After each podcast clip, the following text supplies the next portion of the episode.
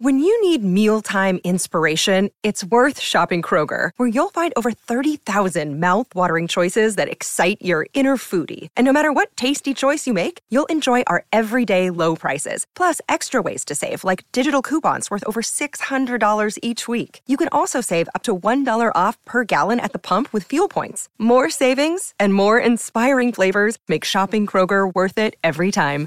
Kroger, fresh for everyone. Fuel restrictions apply. Música We didn't anticipate how far that would go. It's almost like, well, this will stop. They will stop at Crimea. They never did. They would stop with Donbass. They never did. We refuse to believe that somebody would do such a thing as invade a neighboring country. But for me, I feel like my life will always be divided into the before and after. When I found out that Ukraine was at war, that was just a devastating feeling, knowing that the bombs are falling on the place where you live, that you have to hide in the shelter, that you have to fear for your life that the war is now being waged against civilians in the most indiscriminate manner. That is horrifying. We feel grief, we feel anger, we feel sadness, we feel mobilized to help, right? We feel energized, but we feel that our life is not the same as it was before. And until the war is over, I don't think I will feel like the true sense of joy. Ми всі українці. Welcome to Modern Minorities. This is a show about work and life, told through the lens of what makes each of us different. I'm Sharon Lee Tony, a Chinese American girl born and raised in New York City. And I'm Raman Segal, an Indian American boy who came from Alabama with a banjo on my knee. Through conversations with some really interesting people, we uncover the stories, perspectives, and often unspoken truths about how our guests uniquely experience the world. It doesn't matter where you're from, the color of your skin, or who you love. We're all minorities somehow but we're no one's model minority. This is a show about all of you for all of us.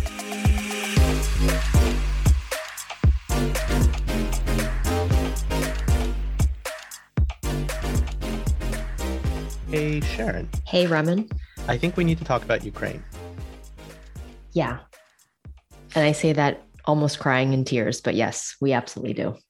Yeah. And honestly, we can't just talk about the news. That is unavoidable. I, I, think we need to do what we do best on this podcast to kind of gain greater empathy and understanding by hearing other people's human experiences. So it is Wednesday, March the 2nd, around 9 p.m. Eastern.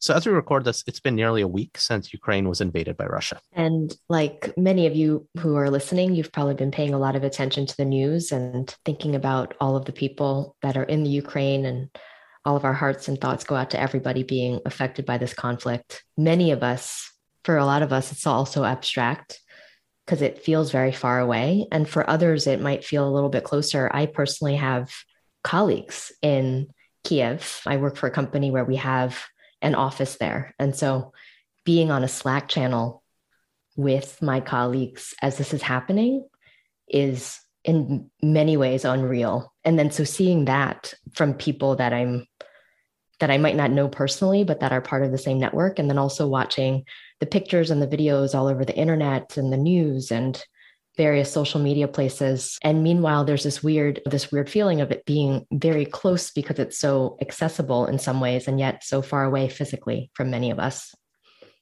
Yeah, I think the trap is for us to go back to like the not the normalcy. Nothing is normal anymore, but like things are busy. Like there's a lot of stuff in our lives here. And if there isn't a direct connection when a conflict emerges, but this one feels different sometimes. I mean, this shit is real. Ukraine is a sovereign nation of 44 million people. It has a rich, it has beautiful culture and, and people. There's more than another 10 million folks of the Ukrainian heritage living outside of the country, a diaspora. It's among one of the world's largest diaspora populations.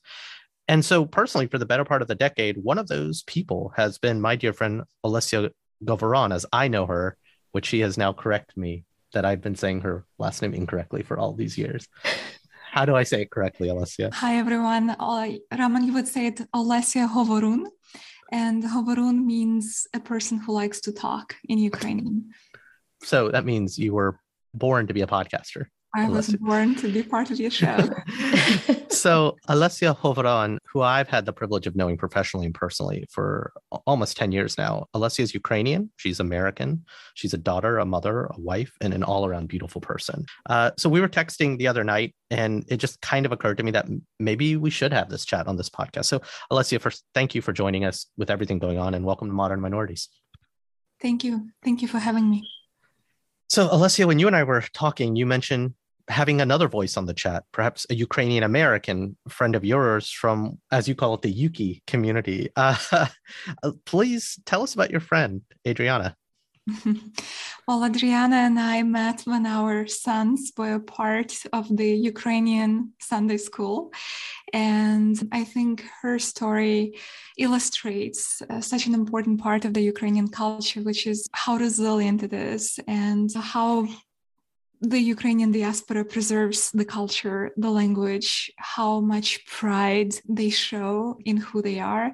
And I thought it would be important not only to reflect on my story, somebody who is kind of a recent arrival to, to the United States, but also capture the perspective of somebody who was born here, but has very strong links to Ukraine. Well, Adrianna, welcome to Modern Minorities. Thanks. Thank you. Thank you so much for having me. So we're not reporters. This is just a podcast conversation. So I honestly, we're not going to have anything new to contribute to the news cycle. This is not breaking news. We won't solve the situation, but I, I really just feel I want to go beyond the headlines to really highlight the human side of things because your personal experience informs so much, I think, both as Ukrainians, Olesya, I know you're Ukrainian American, but you were born there, and Adrianna as a Ukrainian American, and you both have ties back to it. And so, Olesya, we're we're all about the same age, I think, just because you've known Raman for 10 years. So we're probably about the same. We're all in our late 20s, right? Exactly. Yes. Exactly. Times one and a half to two. so we're all fabulous and young. And you were born in the Ukraine when at that time it was still part of the Soviet Union. So, can you tell us a little bit about what that was like growing up in the Ukraine at that time?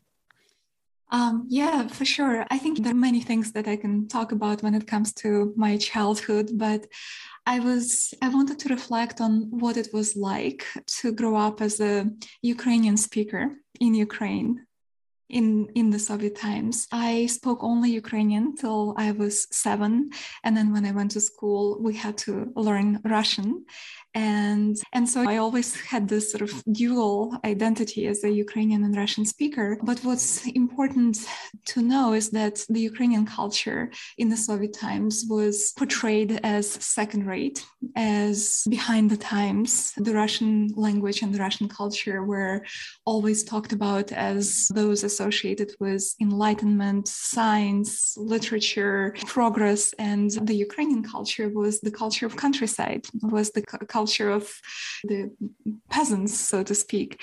And it was hard for me to grow up having that tension, right? I felt that I was connected to my culture. I grew up in a very patriotic family. We always spoke Ukrainian, but I always felt that shadow, right? That somehow we were second rate citizens. And I think now that I reflect on this, you know, with the distance of 30 years, it is very, very odd, right? That somebody who grows up in Ukraine and who speaks Ukrainian was seen or felt like a second-rate citizen. So, so yeah, I think that's sort of my my main reflection, given what's happening right now and my childhood. And uh, Olesya, where were you born in, in Ukraine? I was born in Kiev, in the capital. So that's sort of another cynicism of the situation, right? In the capital of Ukraine, mm-hmm. there was preponderance of books, Russian movies, Russian music. And so to be Ukrainian was, and to speak Ukrainian at that time was meant to be made of steel. Like you had to you had to be strong right? You had mm. you had to gather courage. And and i remember when i was probably 10 11 i was begging my parents to speak russian to me when we were in public. I was like i don't want to stand out. I don't want to be pointed at. I want to be different. So but i think it also made me realize who i am and my strong identification with ukraine comes from that period. And I, I know you came over later for university. So you were still there in 1989 when the Berlin Wall fell and later in 91 when the Soviet Union dissolved, oh, yeah, Ukraine was, its independence. I was there. I was there. I was Yeah. I was there when Ukraine proclaimed its independence, and I was sort of in my late teens, and it was a perfect time to be a teenager. Yeah. Revolution happening, and so much pride and people on the streets and flags and songs. It was it was perfect. It was a perfect time to come of age and to feel like you're part of this movement and to feel like finally we are getting our dream and we are becoming the nation that we always wanted to be. So it was amazing. 1991, 24th of August, probably one of the best days of my life. That's incredible.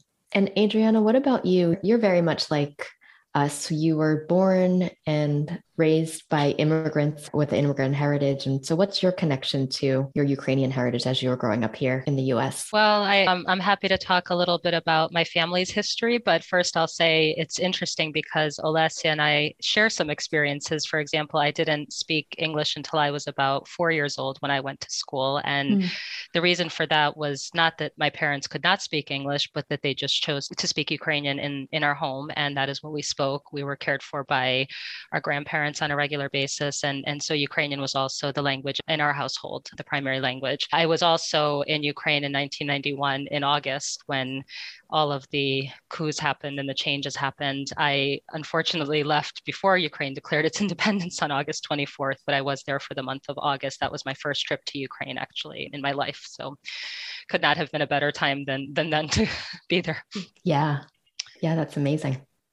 And what was that like as a kid? I mean, I would imagine a lot of the same stories, right? That's kind of insider outsider thing. Mom and dad speak a different language at home, different music, different food. But what was that dual identity like for you? Well, and what part of the country in the United States did you grow up in?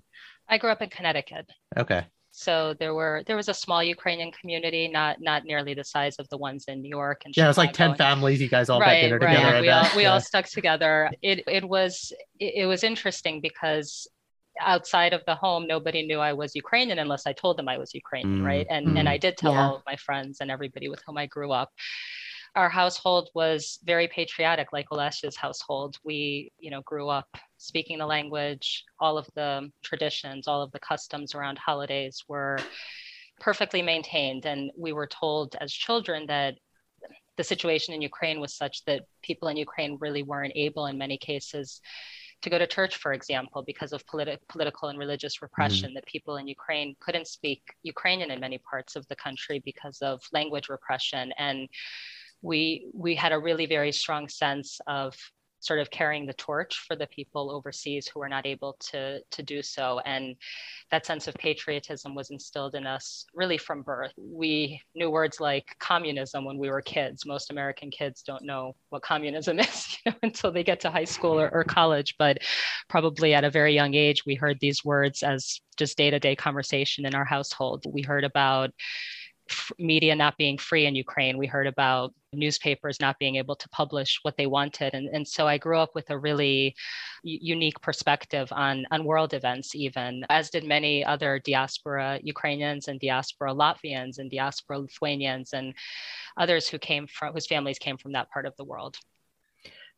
I would also imagine it's kind of like in this country, being America, we take a lot for granted for what we have. My parents made it very clear how lucky we were to have food on the table and things like that, right? Because of the economic situation back where they were from, or my uncles and aunties. Was there that kind of awareness of what we have? Because you were talking about like Oh, of speech, yeah. definitely, definitely. My my family's history is such that my grandparents were actually the generation that was born in Ukraine. My parents were both born in Germany, and following the end of World War II, they were born in displaced persons camps, which were set up by international relief organizations. And ironically, when I see the images of refugees over the past four to five days, the story is historically different but nearly identical from a human perspective and and they came here in the early 1950s with with nothing they were immigrants with nothing and most of the diaspora community that came over from that time had very similar stories. There were professors and doctors and attorneys from Ukraine, and when they came here, they didn't know the language. And so they were no longer doctors and attorneys and engineers and professors because first they had to get settled and they had to learn the language and they had to really integrate themselves into American society. And, and, so I imagine Raman and Sharon, those are your stories as well to, to a large extent that there's a period of time that, that people have to simply transition from, from their home country to the United States and, and do the best they can. Yeah, and it's always weird being the kids, you know, right? Because right, you just want to be American. The other thing about that, though, is part of your identity. When you were growing up, Ukraine was a culture, but it was part of the Soviet Union. And the 70s and the 80s in America, like it was us against them. It was this kind of Cold War mentality. And so I guess less about that, but like, what was the shift for you as a Ukrainian American in 91? Well, I will say something about that. And this is an experience that Olesya would not have had. We had to teach our teachers in elementary school what Ukraine was.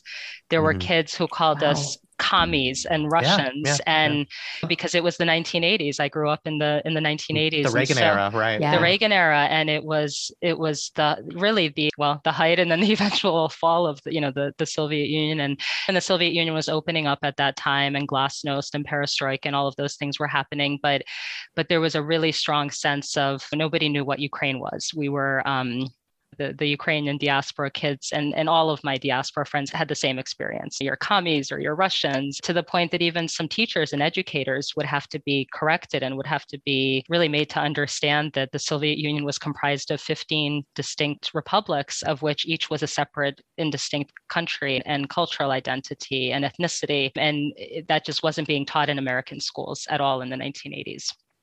And where were you learning that from then? Was that at home with mom and dad? Was it in Ukrainian school? In in a Saturday Ukrainian school.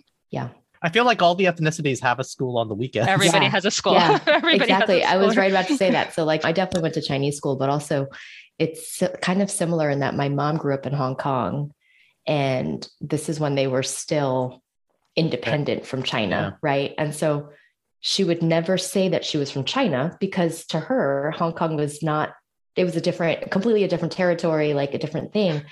And what I, I, found myself having to explain that to people sometimes. And it was just, it's always when you're a kid of an immigrant, you feel like the translator in so many ways, not just in terms of language, but in terms of perspective. And in your case, you're telling your teachers about where the boundaries lie and kind of um, right, right. And it's not a role right? that any kid should have to play, right? I mean, you're a kid, you don't want to have to be teaching your teacher, but but but we did. We all did and we we kind of laugh about it now, but it was really the reality.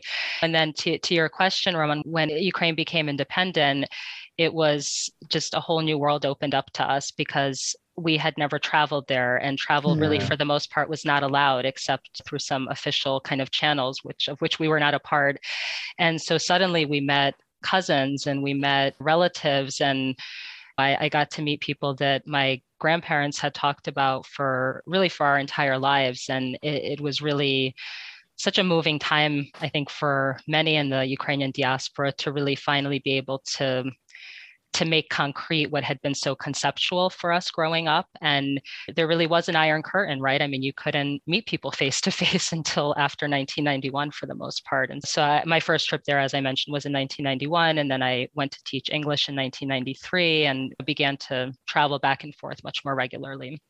And, and something you were telling me earlier, uh, it, again, for our younger listeners, we used to have these things called letters and long distance phone calls. right? And letters to India, it was like if you sent a fancy card, the mailman would steal it, right? It but, was identical, right? Right. right. But These... but there was censorship. You talked about that in the letters too. There was censorship. The letters that came, I distinctly remember letters coming to my grandmother. My grandfather had passed away probably by the time I remember this, but I remember letters coming and they would say things that we all kind of knew weren't exactly true and people wrote what they had to because everybody was reading the letters and mm-hmm. my grandparents were very careful with what they wrote and Back. wow. there were packages that they sent that were never delivered because the infrastructure yeah. was so corrupt and people were taking the items that they wanted and so that was their only channel of communication Olesya, what about you? Like living there, in the before and the after before and after 91 and again we're talking like pre-internet era right? Like what was your exposure to culture beyond the walls of Ukraine? Well, I think we wouldn't travel much, right? Mm-hmm. We kind of uh, uh, lived in, in within the confines of the of the Soviet Union before Ukraine became independent. And, and I think I grew up with a strong image of America as the enemy. And that when I was a child, we had a lot of bomb shelters built, which are ironically being used right now by Ukrainians to hide from mm. Russian bombs. But mm. Those bomb shelters were built to escape the atomic mm-hmm. threat from, mm. from the US. So yeah, there was definitely I felt the pressure of the Iron Curtain. We um, had nothing from the U.S. It was didn't come to Ukraine until after the independence. But then I remember the joy of discovering the world, being able to travel, being able to see what life outside of, of the Soviet Union looked like. And there were certain things that I realized that made Ukraine unique and, and near and dear, even though it had a lot of sort of post-Soviet elements. It still had a lot of uniqueness and beauty that I didn't find anywhere else. And when I came to the US and when I met people like Adrianna, I was just amazed by how they preserved the culture. And oftentimes they were more knowledgeable about the Ukrainian culture than I was. So I think to me, that's amazing how the Ukrainian community can come together. There's this you know incredible self-reliance but also reliance on people like you and relying on your community to to to carry you through the good times but also through the bad times. So yes the ukrainian diaspora continues to amaze me just how strong and connected we are. Why did you choose but, i know you got into college in the us yeah. but what was the decision to to leave to go so far away from home at that moment yeah, I wanted to study psychology, and psychology was not really a discipline in the Soviet times. I think it was just a mixture of like Lenin Marxist ideal ideology. So I wanted to study psychology, and, and the US was the right place to do it. So I went to undergraduate in the US, and then I got my doctoral degree mm-hmm, in the US. Mm-hmm. And so from the perspective of education, it made sense. And then I met my husband here, so I had a strong reason to stay. Who's not American as well, though. You met a dashing Frenchman, so a Frenchman who is uh, who has become a very patriotic Ukrainian as well. I call him the most uh, the most pro-Ukrainian Frenchman. Uh, so another question just to ask, because as kids, I would imagine, Alessa, you had to do this in college, and Adrianna as a as a kid explaining the differences between not just the countries in the geography lesson, but the Ukraine versus Europe versus Russia versus Baltic culture. I'm I will be very honest, like I don't know as much about the differences. I know there's subtleties, right? Based on I don't know, man. I don't. I, let, let's be honest. A lot of us don't know the difference between a lot of these things. It all just kind of mushes together in the big continent of Asia that isn't my Asia, but is your Asia, right? Yeah. Uh, can you guys help us unpack that? What are the differences between Ukrainian culture and Russian culture and Baltic culture and Ukrainian culture? What are the similarities and the differences? Because you guys are European as well. It's, it's such an interesting melting pot.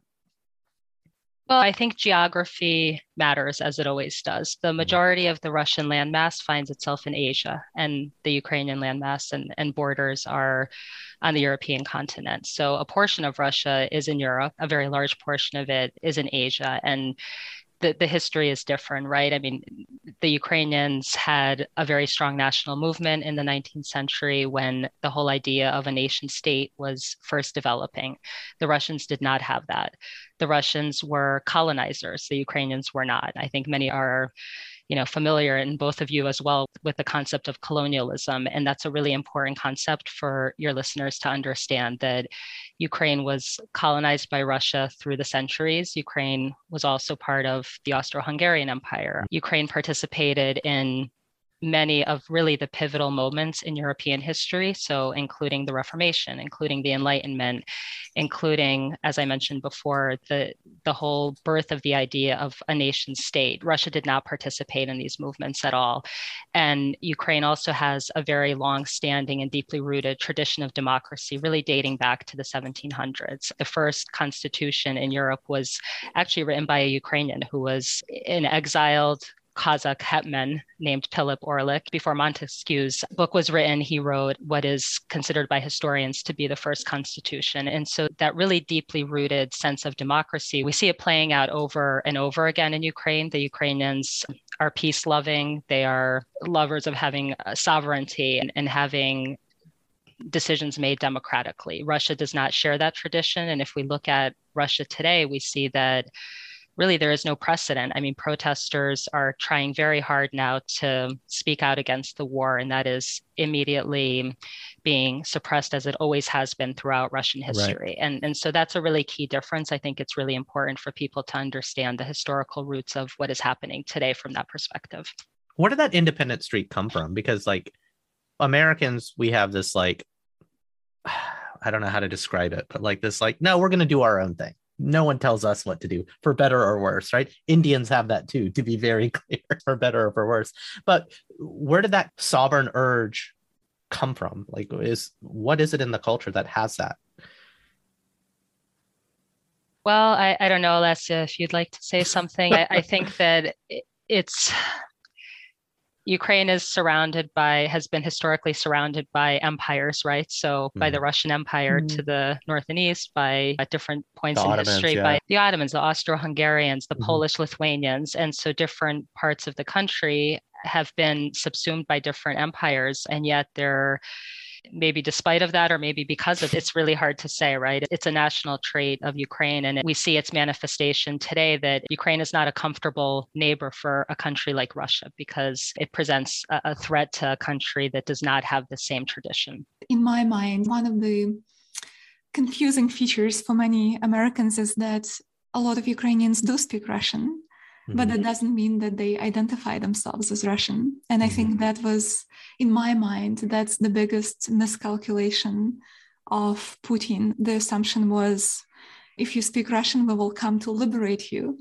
And, mm-hmm. and that is not the case. I made a decision. I think I was in my early 20s. I, you know, spoke Russian fluently, and um, I made a decision to stop speak Russian because it was very important for me to not be confused with Russians. And so I spoke Ukrainian only to my friends from Ukraine and I spoke English to Russians. And for really? me, it became almost like a litmus test if they thought of it as weird, or I think a lot of them thought of it as weird, but they made peace with it. And, and it was important to me. It was important sort of act of rebellion to say, I'm from Ukraine and I don't speak Russian. Now I sort of feel that that was a wise decision. But I think language is also a very important aspect that differentiates two cultures. Ukrainian and Russian are not the same language. They are actually, Ukrainian is much closer to Polish or Slovak than it is to Russian. And fun fact about Ukrainian is that it's one of the most melodious languages in the world.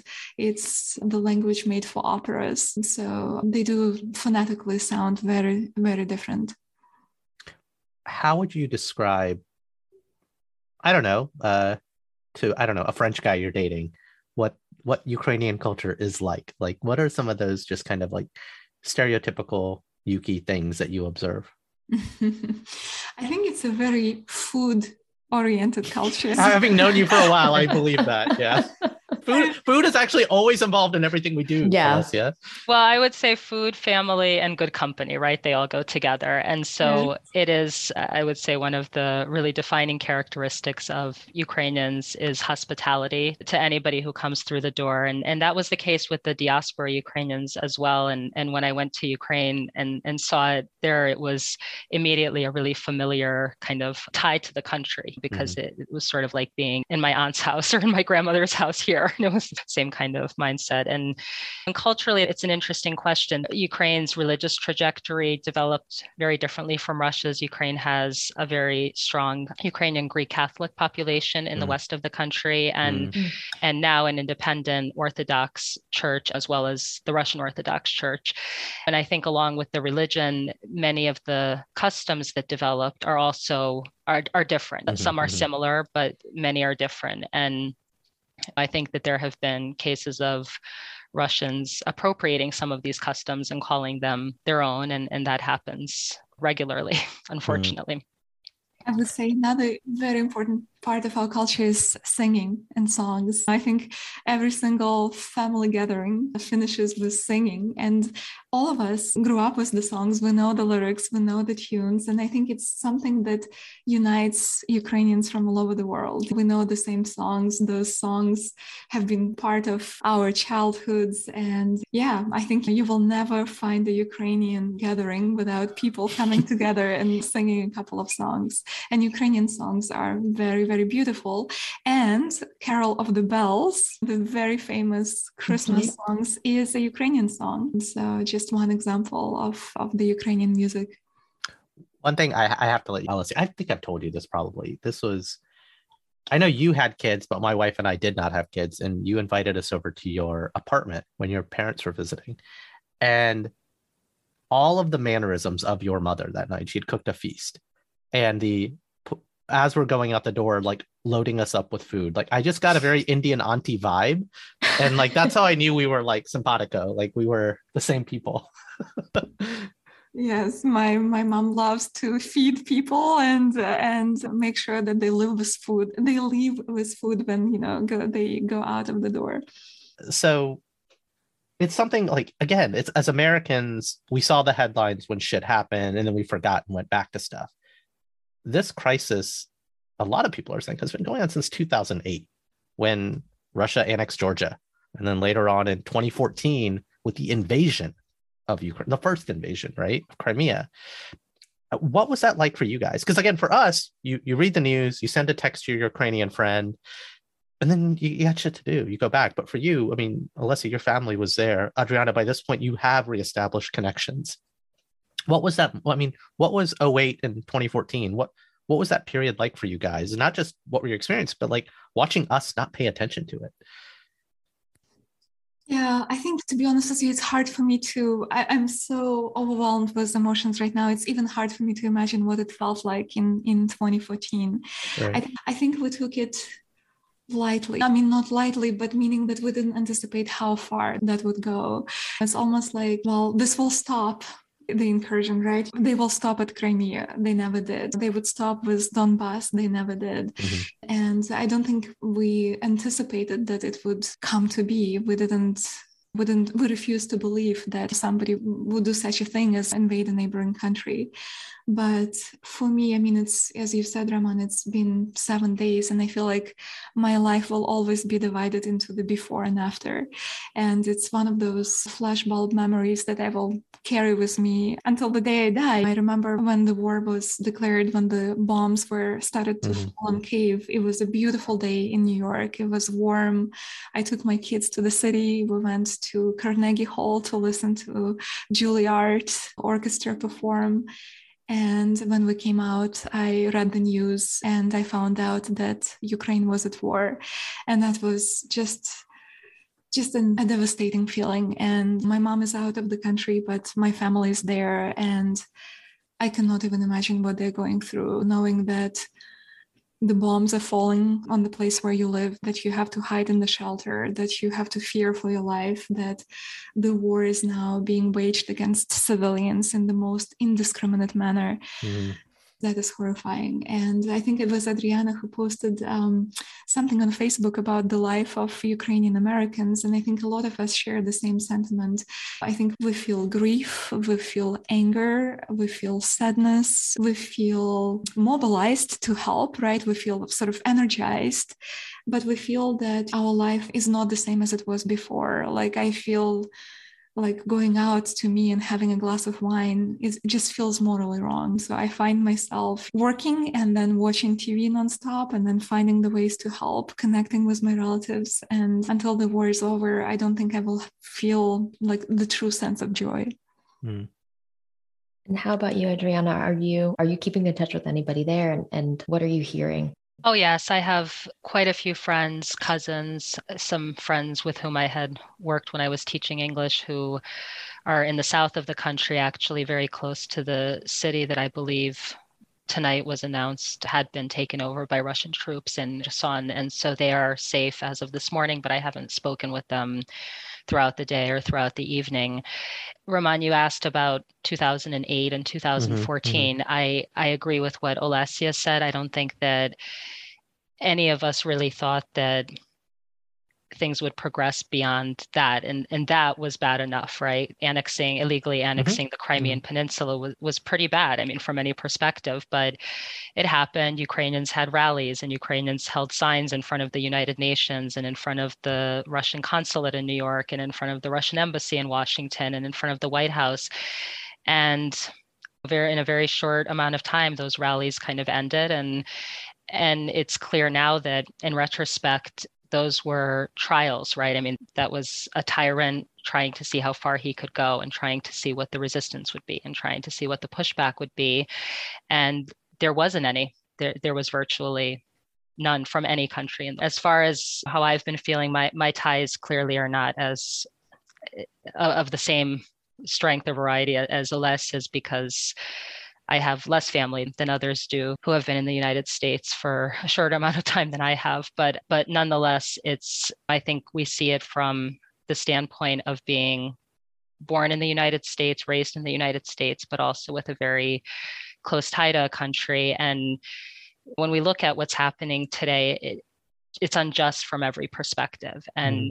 to, to look at it from the standpoint of an American democracy that has really upheld these values throughout its history and, and just to see the united states is not doing all that it can to stop this from happening is is really frustrating is really makes us feel very helpless we can call the white house and we can write to our representatives and we've been doing all of that and it's and then watching the news and seeing that it's continuing is is just really heartbreaking have you talked to your kids about it and do they have questions about it I've been watching the news coverage with with my kids, and so that. How, and how old are they? Um, my boys are 10 and 12. And yeah, it was a conscious decision. I think it's important for them to know the truth and to know the truth in the way that it unfolds in Ukraine. So I let them watch bombs blowing up. And they've been to these places and they've been to these places yeah. and yeah. for them it's an important lesson that i want them to, to learn that you need to stand up for the truth you need to fight the evil you need to gather the courage. And i think what the thing that i want them to learn is finding the courage in the face of fear. And one of the videos that we've watched so many times with them is the ukrainians facing the tanks.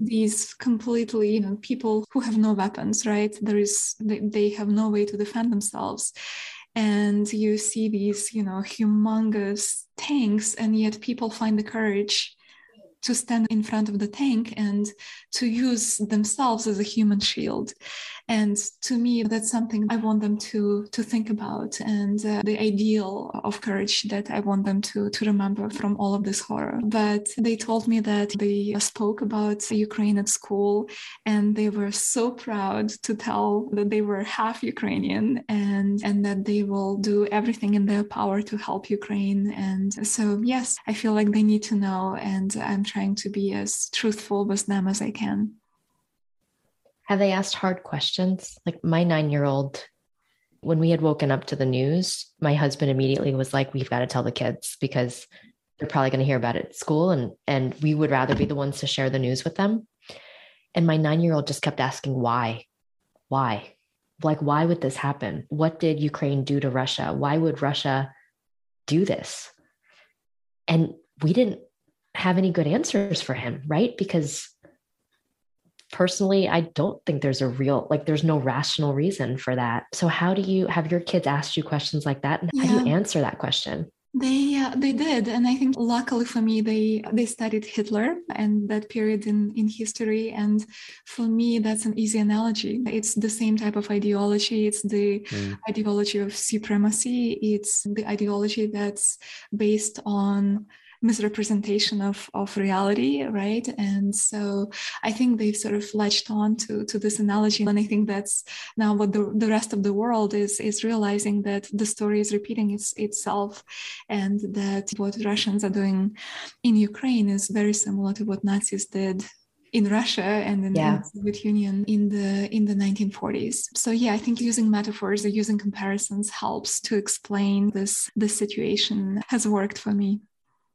Adrianna, in the the broader Ukie community, it's you're part of the diaspora as well. Like what what has what has the community impact been like? And how how are how how are people feeling now? at this point, I don't differentiate between the time that Olesya came here and the time that my family came mm-hmm, here. Mm-hmm, we mm-hmm. are all experiencing such similar feelings and mm-hmm. emotions mm-hmm. and and fears. I think the the diaspora community with which I grew up was very accustomed to really to rallying and to banding together mm-hmm. and to sending help to Ukraine. After the nuclear accident at Chernobyl mm-hmm. happened, mm-hmm. there was mm-hmm. a nonprofit created by the Ukrainian diaspora then, and they sent this organization sent medicine and supplies and mm-hmm. mm-hmm. clothing and and so this feels sort of similar to that. People are thinking of what can we do and how can we help on the ground? What are some ways that we can get some concrete assistance over there as soon as possible? Because it's quickly quickly becoming a humanitarian catastrophe in in many parts of the country and and so i think there's this kind of tradition of of the community really almost knowing what to do automatically and really for 30 years we haven't had to do it because there hasn't been reason so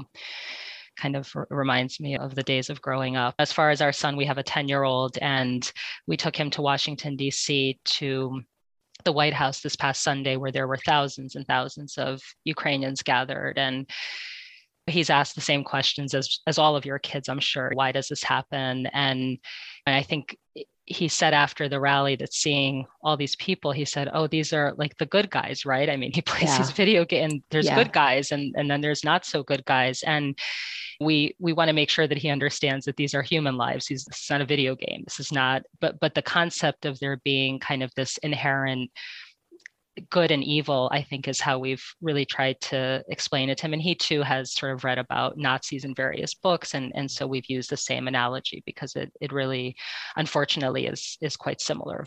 How should I mean, I, I kind of have to ask this: like, how should Americans be thinking about this? What do you want people that don't have a Ukrainian connection, a Ukrainian friend. Like, what are the things we should be doing as individuals? What can we do beyond reading the news, staying informed, posting to social media? Like, like th- these things. I think there's like this appetite for we want to do more, but we don't know what to do.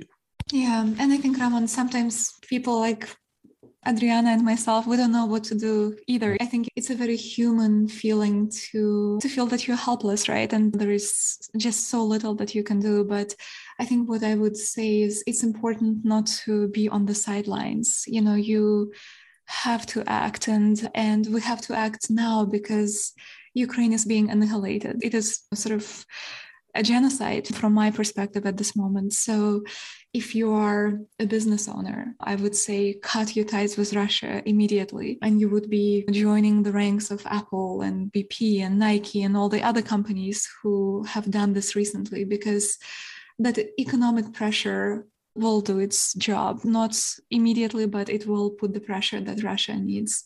As an individual, donate money, participate in local events, write to your congressman, demand more help, do, but do something, right? I think thoughts and prayers are important, but in addition to that, right. you have to be followed by by action. And in the age of, of social media, you can Google information about Ukraine. You can find organizations that help Ukrainians. You can now donate directly to Ukrainian army. So there are multiple ways that folks can help. Yeah, we'll put a lot of these links in the show notes. There's there's readily available things to be done that have direct impact and direct action. Right. And I, I read something that somebody wrote earlier today, and it really resonated. When you watch war documentaries or documentaries about tyrants like Stalin or Hitler or throughout the world, there's always sort of a moment when you're watching the documentary that you say, why didn't anybody do anything to stop this person? How could the rest of this documentary have continued? Where were the people? Where were the doers and the people who cared?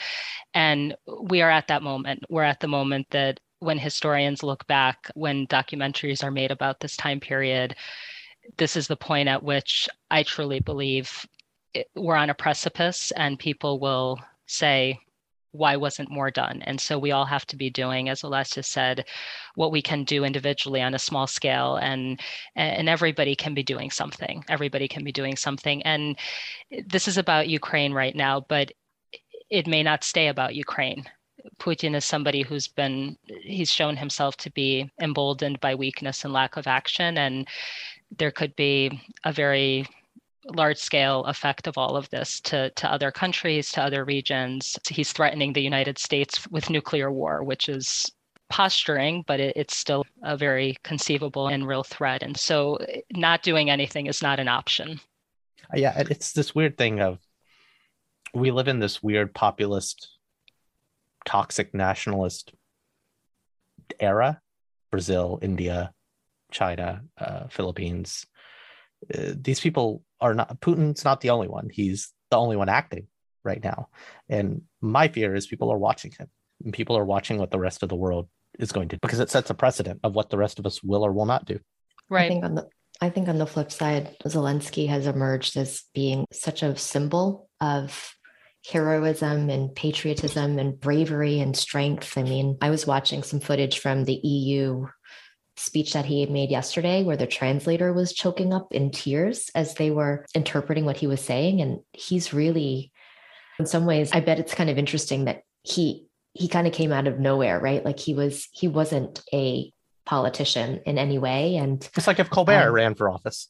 right right. Like a total like oh like what's this guy doing here? And he's such a great symbol. And i think he embodies as olesya as you were talking about the values that you were teaching your son about those like those exact moments that like his essence is there right? And so i think that's a shining light in all of this. I think that is his words and his energy i think is really what i find to be such a that that defines to me what ukraine means today yeah absolutely sharon. And i think it's it's his words his energy and his actions right? Yeah. he never left. Mm-hmm. and right. plenty of opportunities to leave and he could be abroad he could be in the west of ukraine and he chose to stay in kiev and to be with his people. And i think that that is such a huge boost to the morale. And you mentioned the speech to the European Parliament. I think it's one of those defining moments, right, in, in the Ukrainian history. And yeah, I was choking up as well, similar to that translator. Yeah. And I personally didn't vote for him. I thought he was, I didn't agree with any of his political views, but like many Ukrainians now, I am fully behind him. And I absolutely agree with you. He his leadership is so inspiring. What's a recollection from the last time you were home? Oh my goodness, for me, this is, I think what, you know, I was thinking about this. I think what makes it most painful is that my visit to Kyiv was just a couple of months ago. I was there in August and I came home after a long period of time and I was just amazed by the beauty of Kiev.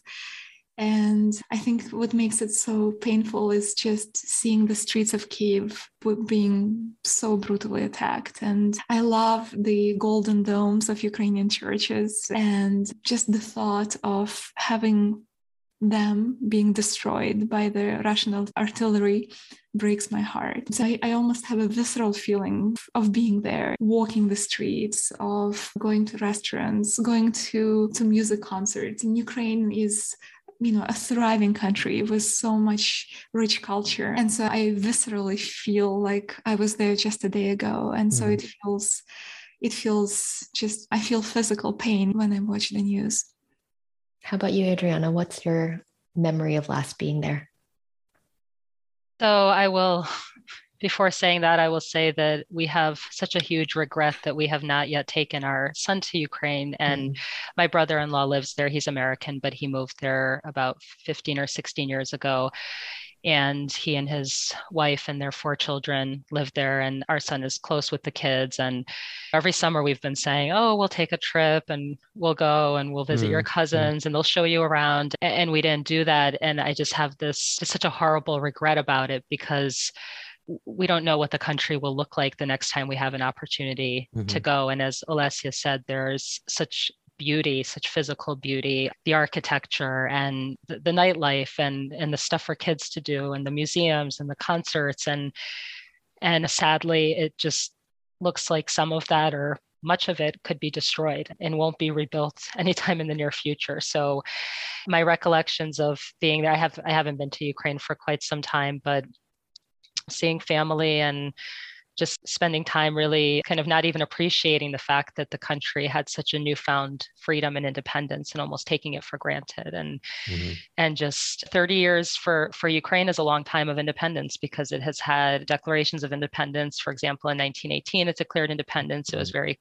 very quickly suppressed and at various points in history had some short-lived periods of independence but 30 years is is really the longest stretch for Ukraine as as it is today. And and so just that feeling of making the the false assumption that there is no more threat and that, that the country can peacefully survive for the foreseeable future. And that turned out not to be the case. So we spent a lot of time and I just appreciate you guys opening up your memories. And I know this is kind of a hard time, and I think it's important for people to hear the, the human side of of your culture, right? What is at risk? Because it's all of us. This this tapestry we live in. It's kind of weird to pivot to fun questions, but I, I kind of have to because there there's hope and humor. But what what is something about Ukrainian people that might surprise folks? Um, I will say, in I sort of uh, define myself as a feminist. I believe in women's rights, and Ukrainian culture is actually very much a feminist culture. So a woman was the head of the household. Oh. A woman had considerable power, and so many plays and stories and folk songs talk about women with a great deal of respect. And so I feel like for many societies, kind of finding that respect for the role of women came much later. But in Ukraine, it was sort of that almost the feature of the culture at the very start. How about you, Adrianna? So here's a fun fact. I will pick up on what Olesya just said. In the 11th century, there was a Ukrainian woman who married a French king. And so she became the French queen. And she was the daughter of Prince Yaroslav the Wise. And she became Queen Anna of France and was married to King Henry I. She was fluent and literate and could read in at least three languages from what historians know of her. She made many political decisions. Her her father eventually became known as the father-in-law of Europe because so many of Europe's royals were descended from directly from her line. And so this is a thousand more than a thousand years ago at this point. And and so she was sort of the original Ukrainian feminist who was literate and educated at a time that most people weren't, and, and particularly women were not at the time. But she sort of has become a symbol for for Ukrainians of of female empowerment and female strength. And wow, what's a book, film, or TV show that can help people better understand the Ukrainian culture? I want to say I saw this book in a, a neighborhood uh, bookstore, so I think you can buy it, you know, pretty much anywhere in the United States, and it's called "The Gates of Europe." Mm. It's a history book, and it's written by Serhiy Plokhy. So just remember the title. Probably hard to remember the uh, the, the name, but the book uh, goes back as far as the fifth century BC to talk about all the things that happened in Ukraine. And I think for folks trying to understand, you know, the conflict between Ukraine and Russia, this will provide a full perspective, right? And and it can help you understand sort of, you know, where Ukraine came from and how the identity of Ukraine was formed. So that's that's one book I would recommend. Adrianna, do you have any? I, I would agree with that. I think that's a great kind of starter book for anybody looking to learn more. There's also a historian at Yale University named Timothy Snyder who's written very extensively on Ukraine, and, and any one of his books would be interesting for people to read. He's he's I mean he he writes primarily about 20th century history, but also about other periods of history in Ukraine. And I think if you want to understand the spirit of Ukraine, watch Winter on Fire on Netflix. It's a documentary and it shows the the revolution driven by people, pro pro European revolution. So I think that's also at the origins of today's conflict. So Winter on Fire, and then the other movie it just came out. It was Ukraine's entry into the Sundance Festival. It's called Klondike, and it's a feature about a couple who lives in the Donbas region of Ukraine and part of the Malaysian Airlines plane yeah. that was gunned Mhm. down. I personally haven't uh, seen it, but I've heard so many great reviews of Klondike. I think you can stream it online, and yeah, maybe we can watch it all together. Yeah. And we'll definitely put links in our show notes too so people can enjoy it. What is your favorite Ukie mom dish? my mom. So she has learned to make just about everything that my grandmother ever made and more. Probably my favorite dish if i had to pick one is a stuffed cabbage dish called holubtsi which is cabbage you can stuff it with rice and mushrooms for mm. vegetarians or rice and meat for for meat eaters. And it's kind of a hearty soul food for ukrainians. Delicious. And Yum. but really all, all ukrainian food is is great. And as Olesya mentioned it's it's really sort of a centerpiece of our culture in so many ways. And there have been many contemporary ukrainian chefs that have sort of been making a name for themselves yeah. How about you, Olesya? Well, I love holubtsi as well, but I would say that it's borscht. Borscht is hearty beet soup, and I think Ukrainians pride themselves in you know having the family recipe of borscht. And my grandmother's recipe was very different from my mom's recipe, so I think every generation sort of brings their own element. To, and you typically eat borscht with a dollop of sour cream, and it's Mhm. Divine. I love borscht. And so both of you are moms now. Do you cook Ukie food for your kids? And what would your kids say would be your signature Ukie dish that you make for them? So Hmm. I'm I'm more a baker than a cook. So I have started around Christmas time. I bake a Ukrainian honey cake that my son Mm. has made with me Mm. for ever since he was old enough to stir things in a bowl. So that's one of our Christmas traditions that we always do that together. And I, I too have learned, my parents don't live nearby, so I've had to learn how to cook any Ukrainian foods that we want to eat. But Annika, I started to make those are pierogies. And for the for the first time this year, I made them, I think, two or three times this winter. It's kind of meditative and therapeutic. So That's great. Yeah, I think vareniki is also my boys' favorite food. They're in their carb stage. You know, the, more, the more carbs, the better. And vareniki are definitely their top, top, top, uh, top food for them. Uh, Olesya, I have to give you credit early on in our friendship when we were young and you introduced me to one of my favorite restaurants in the city, and that's Veselka. So, I mean, and the amount I of love like Veselka. the I amount of love cred I would get for taking visitors who would like come on a business trip, like, oh, we're going to this place. Like, how do you like, yeah, Veselka's the shit. So, Veselka is the best. But in uh, since you mentioned links, I we have a list of 10 places in New York City that you can support Ukrainian places. So we'll, excellent. We'll we'll enrich in. that range. Yes.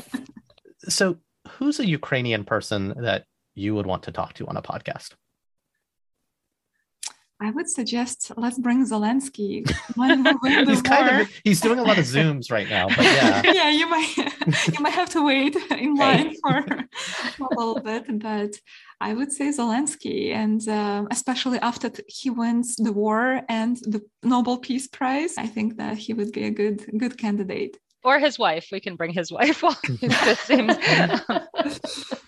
there are a lot of a lot of reformers in parliament who are actually a lot of women that I know who have been really working very hard over the years to to continue building Ukraine's democracy and and working on legal reform and anti-corruption initiatives and there are a list of them that I think would be just fantastic to have on a podcast. They're sort of this group of of women who refuse to give up there and they're all still in Kiev. They have not left the city. They're working and they're trying their best right now. So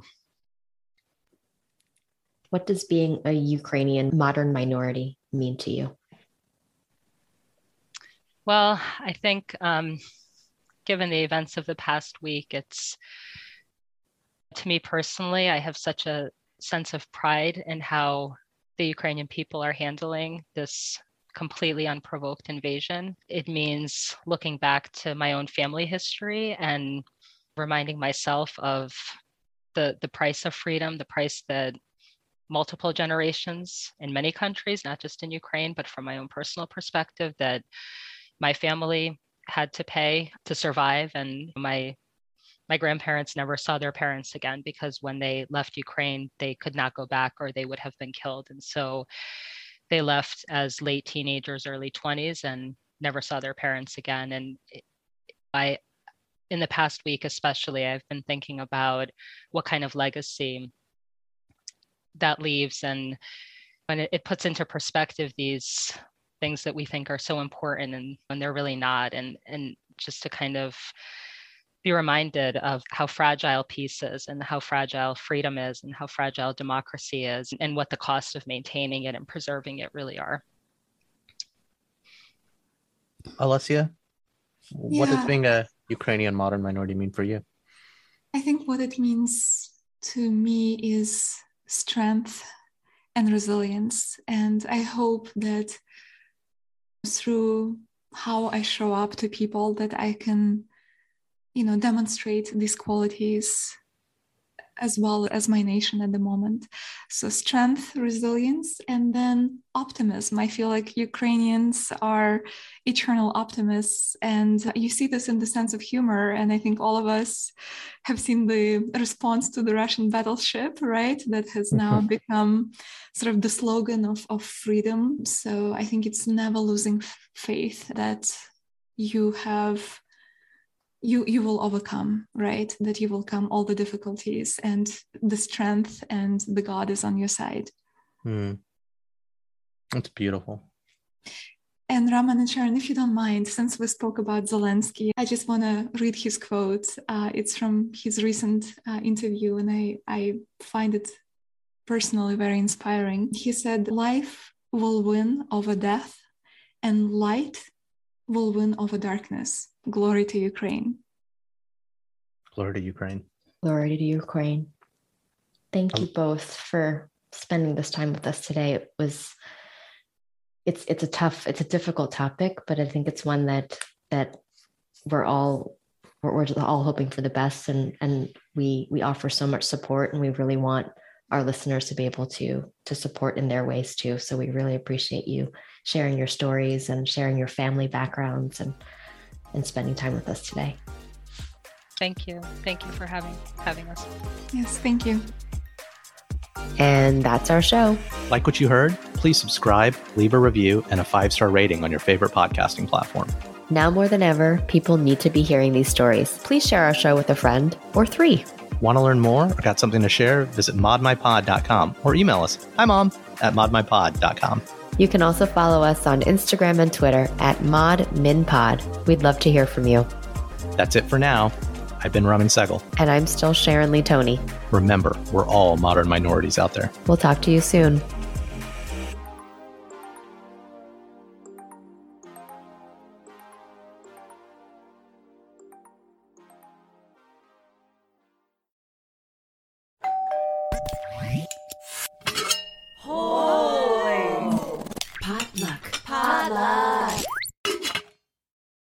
Hello, it is Ryan, and I was on a flight the other day playing one of my favorite social spin slot games on chumbacasino.com. I looked over the person sitting next to me, and you know what they were doing? They were also playing Chumba Casino. Coincidence? I think not. Everybody's loving having fun with it. Chumba Casino is home to hundreds of casino style games that you can play for free anytime, anywhere, even at 30,000 feet. So sign up now at chumbacasino.com to claim your free welcome bonus. That's chumbacasino.com and live the Chumba life. No purchase necessary. VGW, void, prohibited by law. See terms and conditions 18 plus.